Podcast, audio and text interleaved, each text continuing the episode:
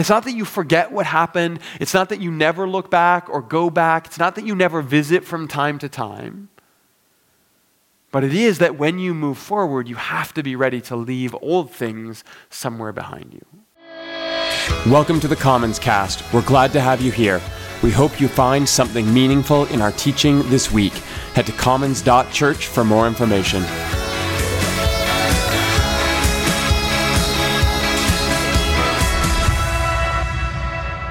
But welcome today. If you are new, I'm Jeremy. I'm one of the people who hang out around here, but you have chosen a good week to join us for the first time. One, because it's Thanksgiving, but also because today we are launching into a new series. And it's actually our anchor series for the fall. It's our series on the character of Joseph. And here at Commons, we plan all of our teaching out a year in advance. You can find all of that in the journal to see where we are and where we're going. And if you don't have one yet, there's one in front of you in the pew if you're sitting in one. If you're in the gym, then they're available at the Connection Center at the back of the room. They are always free, and they were designed to help you get your bearings here at Commons. Both are teaching and also sort of what's going on and how we do things in the community. But this year and this fall, we have decided to tackle the story of Joseph together. Now, in the past, we have worked our way through Abraham, and we've looked at Jacob, and so now we find ourselves at Joseph. And today, we're actually going to introduce Joseph by spending a bit of time backtracking to make sure we remember the stories of Abraham and Jacob well. However, if you're interested in those characters after today and you want to dig a little bit deeper, both of those extended series are available online. If you go to commons.church, right at the top of the page, there's a button that says Watch Online. That will take you to the latest sermons from both of our parishes, Kensington and Inglewood. And then you'll also see the archives, so you can search through and find old series and track through those if you want to as well. Today, however, before we look forward to Joseph, we have to look back to Abraham and Jacob. But before we look back to Abraham and Jacob, we have to look back to our last series quickly. Because we heard from a lot of you that the problem with prayer was a really meaningful dialogue. And for some of you, it was simply naming the fact that prayer can be hard, that it often doesn't make sense, that there are all kinds of paradoxes in prayer that can never be satisfactorily answered. And sometimes we just don't know how to do it or where to begin, because for a lot of us, it's just sort of assumed that we will pick it up by osmosis over time. And there is a certain sense of truth to that. There is not a particular skill to prayer. There is no right way to pray. Prayer is, at the end of the day, any expression of honest wonder directed toward the divine. And so, hear me, you have prayed. And you have prayed well, whether you knew it or not. I actually had a conversation with a friend about 2 weeks ago, and they were telling me about this really difficult situation they had found themselves in, and how they had found themselves running this situation through their minds over and over again one morning in the shower, which is where I think we all do our best thinking. I think we can all agree on that at least. But they found themselves poring over this trouble until all of a sudden they found themselves asking for help. And so my friend said to me, "You're a pastor. What would you say to an atheist who finds herself in the shower one morning asking someone for help? Would you call that prayer?" And I said, I would call that sacred. Because as we talked about last week, prayer is often this space where our words to the divine become God's words back to us. And where our words for God become words meant for ourselves. And maybe you are not sure about God, about what you think about God, about whether God works or whether God is, and none of that should stop you from praying. Because as long as there has been human beings, there has been this space for sacred speech, especially when sometimes our faith is what eludes us. And so I hope that in that conversation over 3 weeks, as we looked at the Lord's Prayer, you found some sense of that freedom to reach out toward God in whatever way you need to in this moment. Now, this week, it's Abraham and Jacob, and then next week, Joseph. But it's also Thanksgiving, so let's pray and give some thanks. Our loving God, even as we speak prayers designed to shape ourselves today, to clarify our intent, and to point us in the right direction toward you, we pause to offer you thanks and gratitude, to recognize that these moments of shared memory where we mark Thanksgiving on our calendars, they are important because they remind us that everything is gift. That breath and life and joy and thanks, that all of it comes from the source of all that is good and holy in the universe. And that these moments, set aside on our calendars with scheduled thankfulness, they remind us to live always in gratitude. And so as we offer thanks today, may we become more thankful people. And as we welcome each other today, might we become more hospitable people. As we greet each other, may we become more graceful people this day. In the strong name of the risen Christ we pray. Amen. Okay, today, I do have a bit of a cold and my voice is already giving out. One service down, 3 to go, we're going to make it. But as I mentioned, we are going to breeze through some of the memory of Abraham and Jacob so that we can set ourselves up for Joseph starting next week. And the reason for that is that Joseph is written, or Genesis is written, as a story with chapters in it. The Hebrews would often call their God the God of Abraham, Isaac, and Jacob. And that was a way of rooting their experience of God in their identity and their history as a people. So they couldn't know God without the story of Abraham. They couldn't conceive of themselves without the story of Jacob. And in fact, if you read forward and you read the next story that follows, which is Moses and the Exodus, the first thing you read is, "Then a new king to whom Joseph meant nothing came to power in Egypt." And so even the start of Exodus is telling you to go back and reread what came before. So we can't do justice to Joseph without first remembering his family and where he comes from. And that is perhaps appropriate today on Thanksgiving weekend. That is, joyful or difficult or pained or profound your experience of family has been, it is all part of your story. Now, that does not mean that family defines you. It doesn't limit you. You are not destined to become what your parents were, good or bad, and some of us are very thankful for that. But knowing your story is part of how you live your story well. And so on this Thanksgiving weekend, when we are with family or missing family or avoiding family or going overboard cooking for family, it's a good time to start with Joseph's family. However, before we get to that, this week my phone knew that it was Thanksgiving and it wanted to get me in the mood. And so it surfaced some old Thanksgiving photos that I might like to see this week. And so in honor of all those who are eating turkey this weekend, I thought that I would present to you the last recorded evidence of me not only eating a turkey, but actually cooking a bacon-wrapped, butter-basted Thanksgiving turkey. This is 11 years ago in 2007. And for all of those who wondered if I was this thin because I don't eat meat, now you know that I was still this thin even when I was eating turkey and bacon and butter by the pound. Also, I was just a baby. Anyway, today, the story of Genesis, or the story of Abraham, begins in Genesis chapter 11. Terah took his son Abram, and that is Abraham. He's going to change his name a little bit later in the story, but I'm just going to use Abraham today for consistency.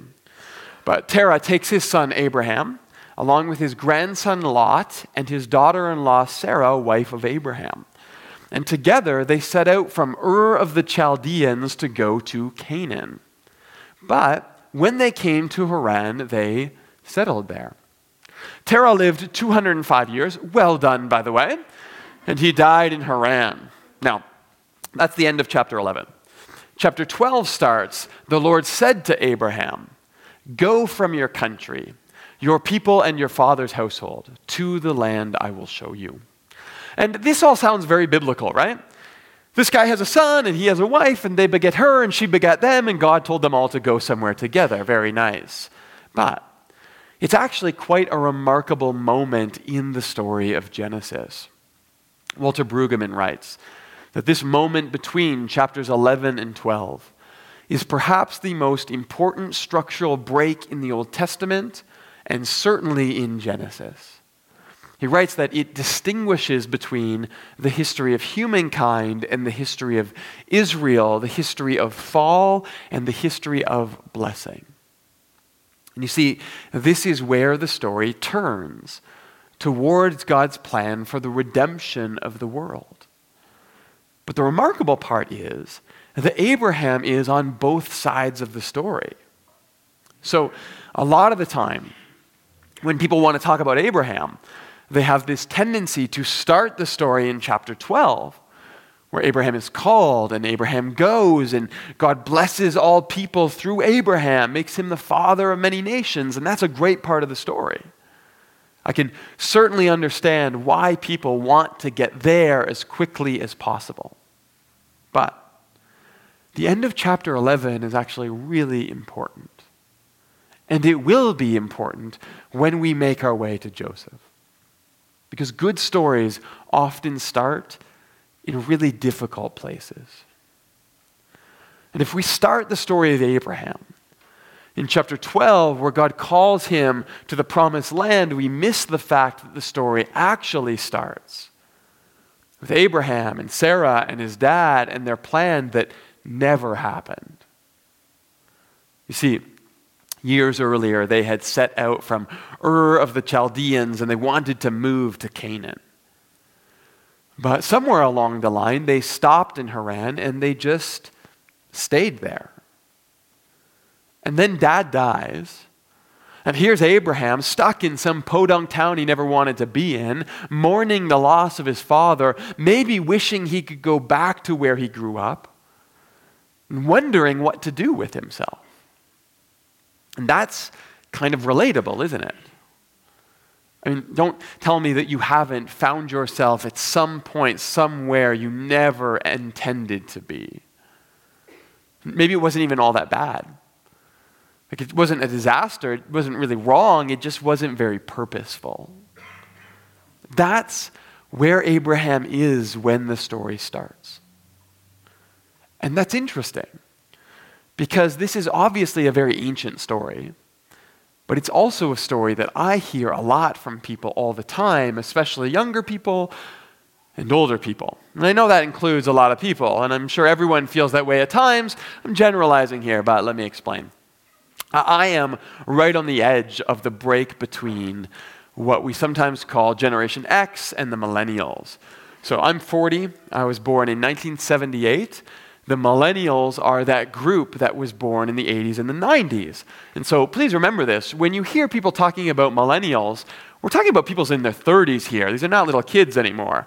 But aside from all of the stereotypes of millennials that pervade social media, which, by the way, I don't really buy, there is often a sense of feeling unmoored in this generation.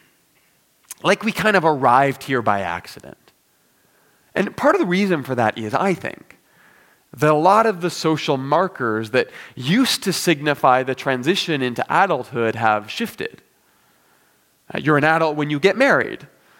Well, that doesn't happen in your 20s very often anymore. You're an adult when you buy a house. Well, that's not reasonable or attainable or, for a lot of people, desirable anymore.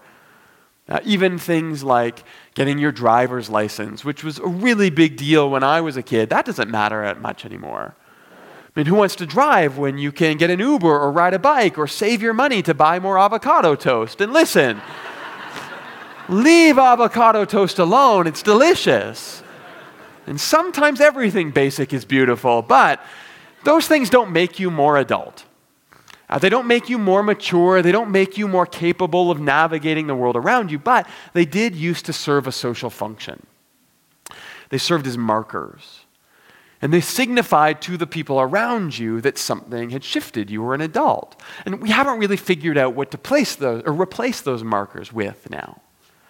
And so because of that, you do have a lot of people in their 20s and their 30s. And as I said, I'm right on the edge of that. So maybe people in their 40s as well, who really aren't sure where to put themselves.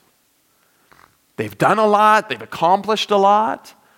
But they don't have the same social markers. And sometimes it feels like they kind of got here by accident.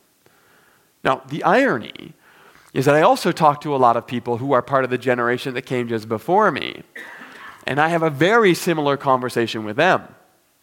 They aimed at marriage, and they aimed at a house, and they aimed at a career, and they aimed at retirement, and now they're retired. And somehow it still feels like they got there by accident. I mean, what do you do when you're retired? If all you did was work really hard all your life so that one day you wouldn't have to work anymore, what do you do when you don't work? And this is actually part of what we talked about in the ritual series this spring, that relationship between work and rest and play. Because if you don't learn how to practice rest and play, retirement might not be as comfortable as you hope. But either way, I talk to people all the time. I feel at times like I've gotten here accidentally. And what's beautiful about the end of chapter 11, what's beautiful about where Abraham begins, is that the Bible names that space as holy.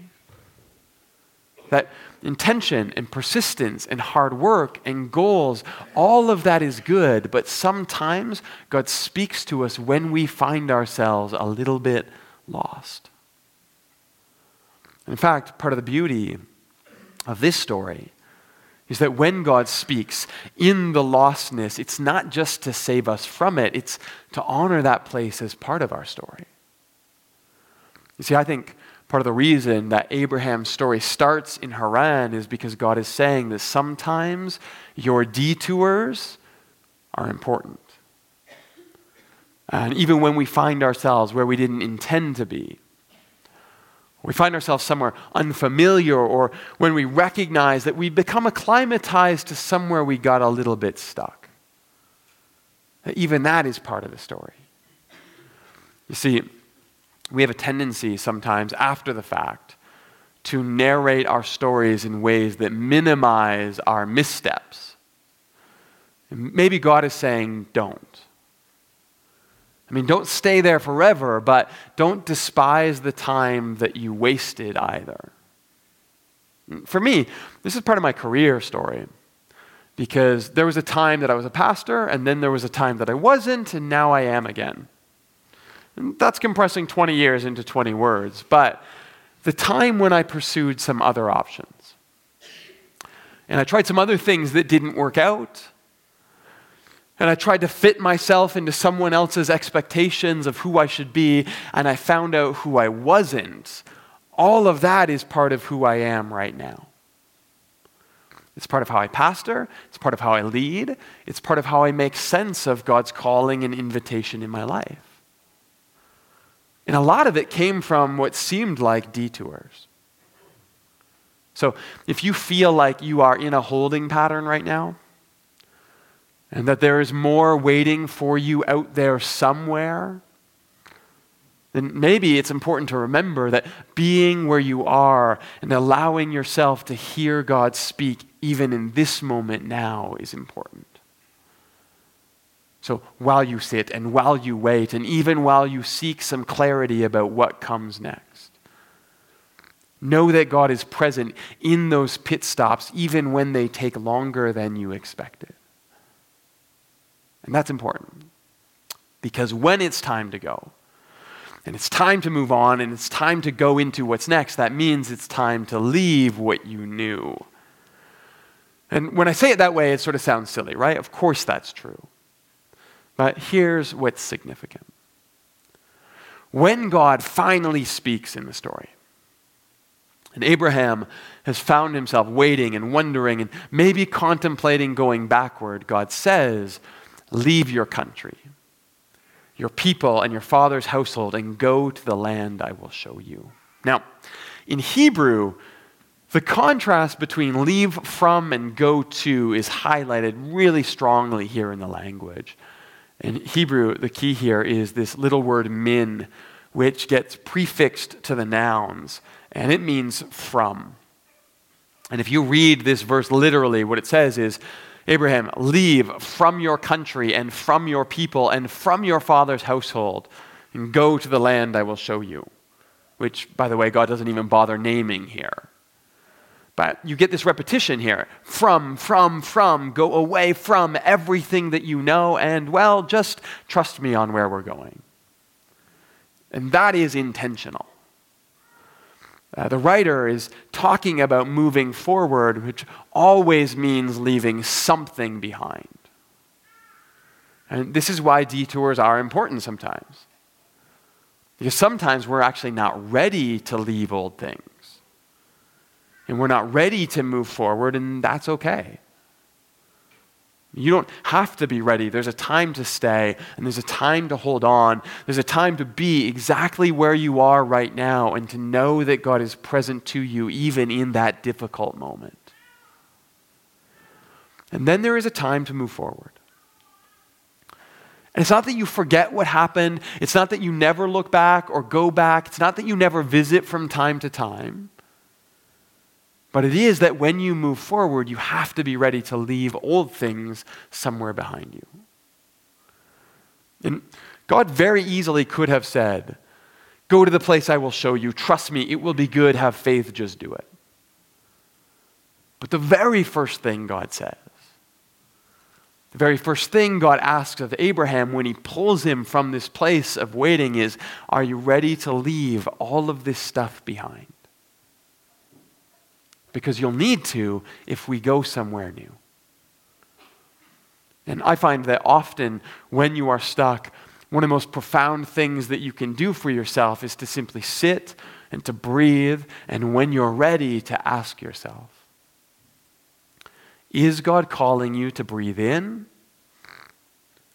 and to be here now? Maybe to remember or to mourn, to stay, to be patient? Or is God calling you to breathe out? And to let go of something, to leave something behind, to embrace something that's new on the horizon. And the truth is, I don't know which one it is for you right now.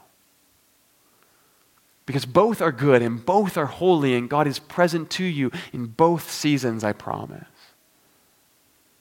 But what I do know is that there's a time to breathe in and stay. There's a time to breathe out and go. And if we don't learn how to do both, then eventually we suffocate. And so the beginning of this family story that leads us to Joseph is this leave and go motif. It's this idea that life never stops. And that's important for everything that follows, both for us as individuals and for the story of Joseph we will get to. And yet, to say that does not mean that the going forward will be easy even when the time is right. Because as much as we are going to need to carry this idea of moving forward in our mind as we come to Joseph, we are also going to need to keep in mind this idea of struggle and wrestle. And so after we worked our way through Abraham, we spent a year ago working our way through Jacob. And Jacob is a character. I mean, in many ways, I think Joseph actually has the more interesting story, but nobody comes close to Jacob just for being an intriguing personality. Now, one of the things we're going to see very early in the Joseph story is that Joseph gets sold into slavery by his brothers. It's terrible. But one of the first things his father did when he shows up on the scene is trick his brother out of his inheritance. So sibling rivalry seems to run very deeply in this family. But if it's Abraham's willingness to trust God and keep moving forward that sets the stage for Joseph, then it's Jacob's willingness to wrestle with everything and everyone and anyone that crosses his path that provides the counterweight in the story. You see, near the end of Jacob's story, after he has tricked and swindled and embezzled his way to wealth and fame, he is confronted with the return of his brother. Now, His brother Esau is depicted as this boorish, dim-witted man at the start of the story when Jacob tricks him. But at the end of the story, when he returns, he is surprisingly powerful and intelligent and wise and ultimately very gracious and forgiving. And I think perhaps what the writer wants to do here is remind us that often our first assumptions about people are wrong. But when Jacob realizes that Esau is coming, and he doesn't know his intentions, he tries to, in a very Jacob-like manner, buy him off with some gifts.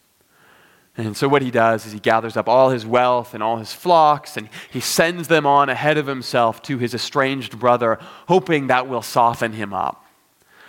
And then he camps out for the night, and he waits to meet his estranged sibling in the morning, hoping that by the morning Esau will have let go of all the past and they'll be able to get along. But that night, someone like an angel shows up and actually physically gets in a wrestling match with Jacob. It's a very strange story.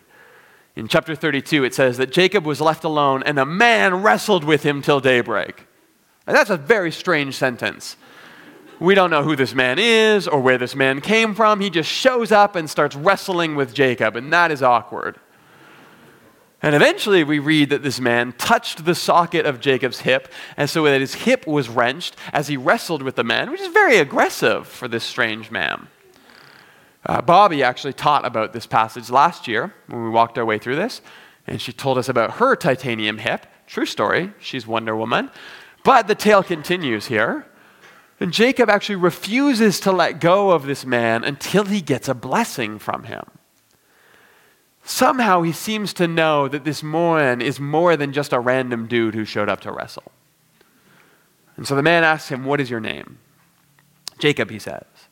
And the man replies, "Your name will no longer be Jacob, but Israel, because you have struggled with God and with humans and have overcome."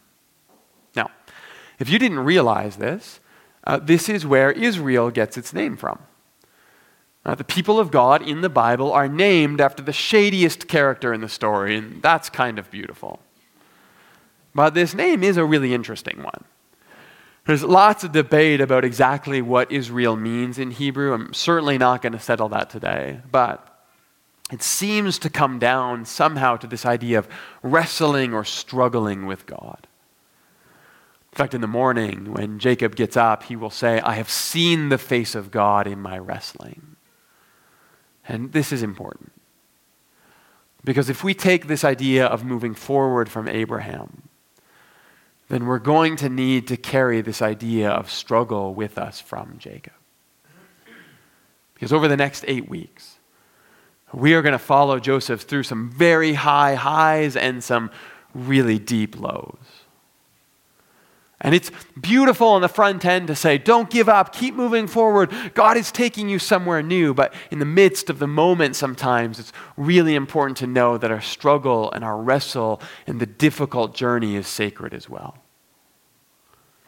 Because life is beautiful, but it's also very hard at times.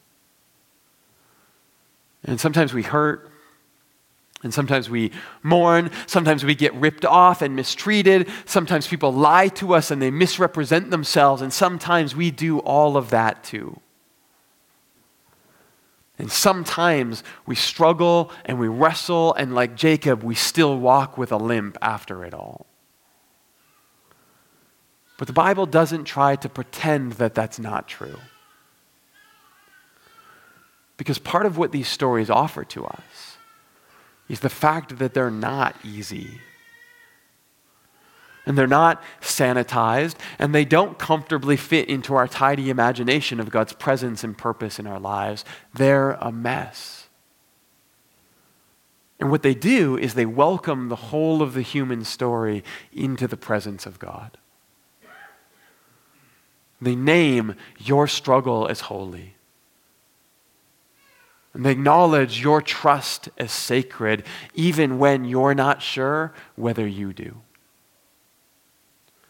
And so as we begin this journey together, we gather our footing and we prepare ourselves to find ourselves in the story of Joseph over these next few months. Maybe what you need to know is right now, are you breathing in or out in this moment?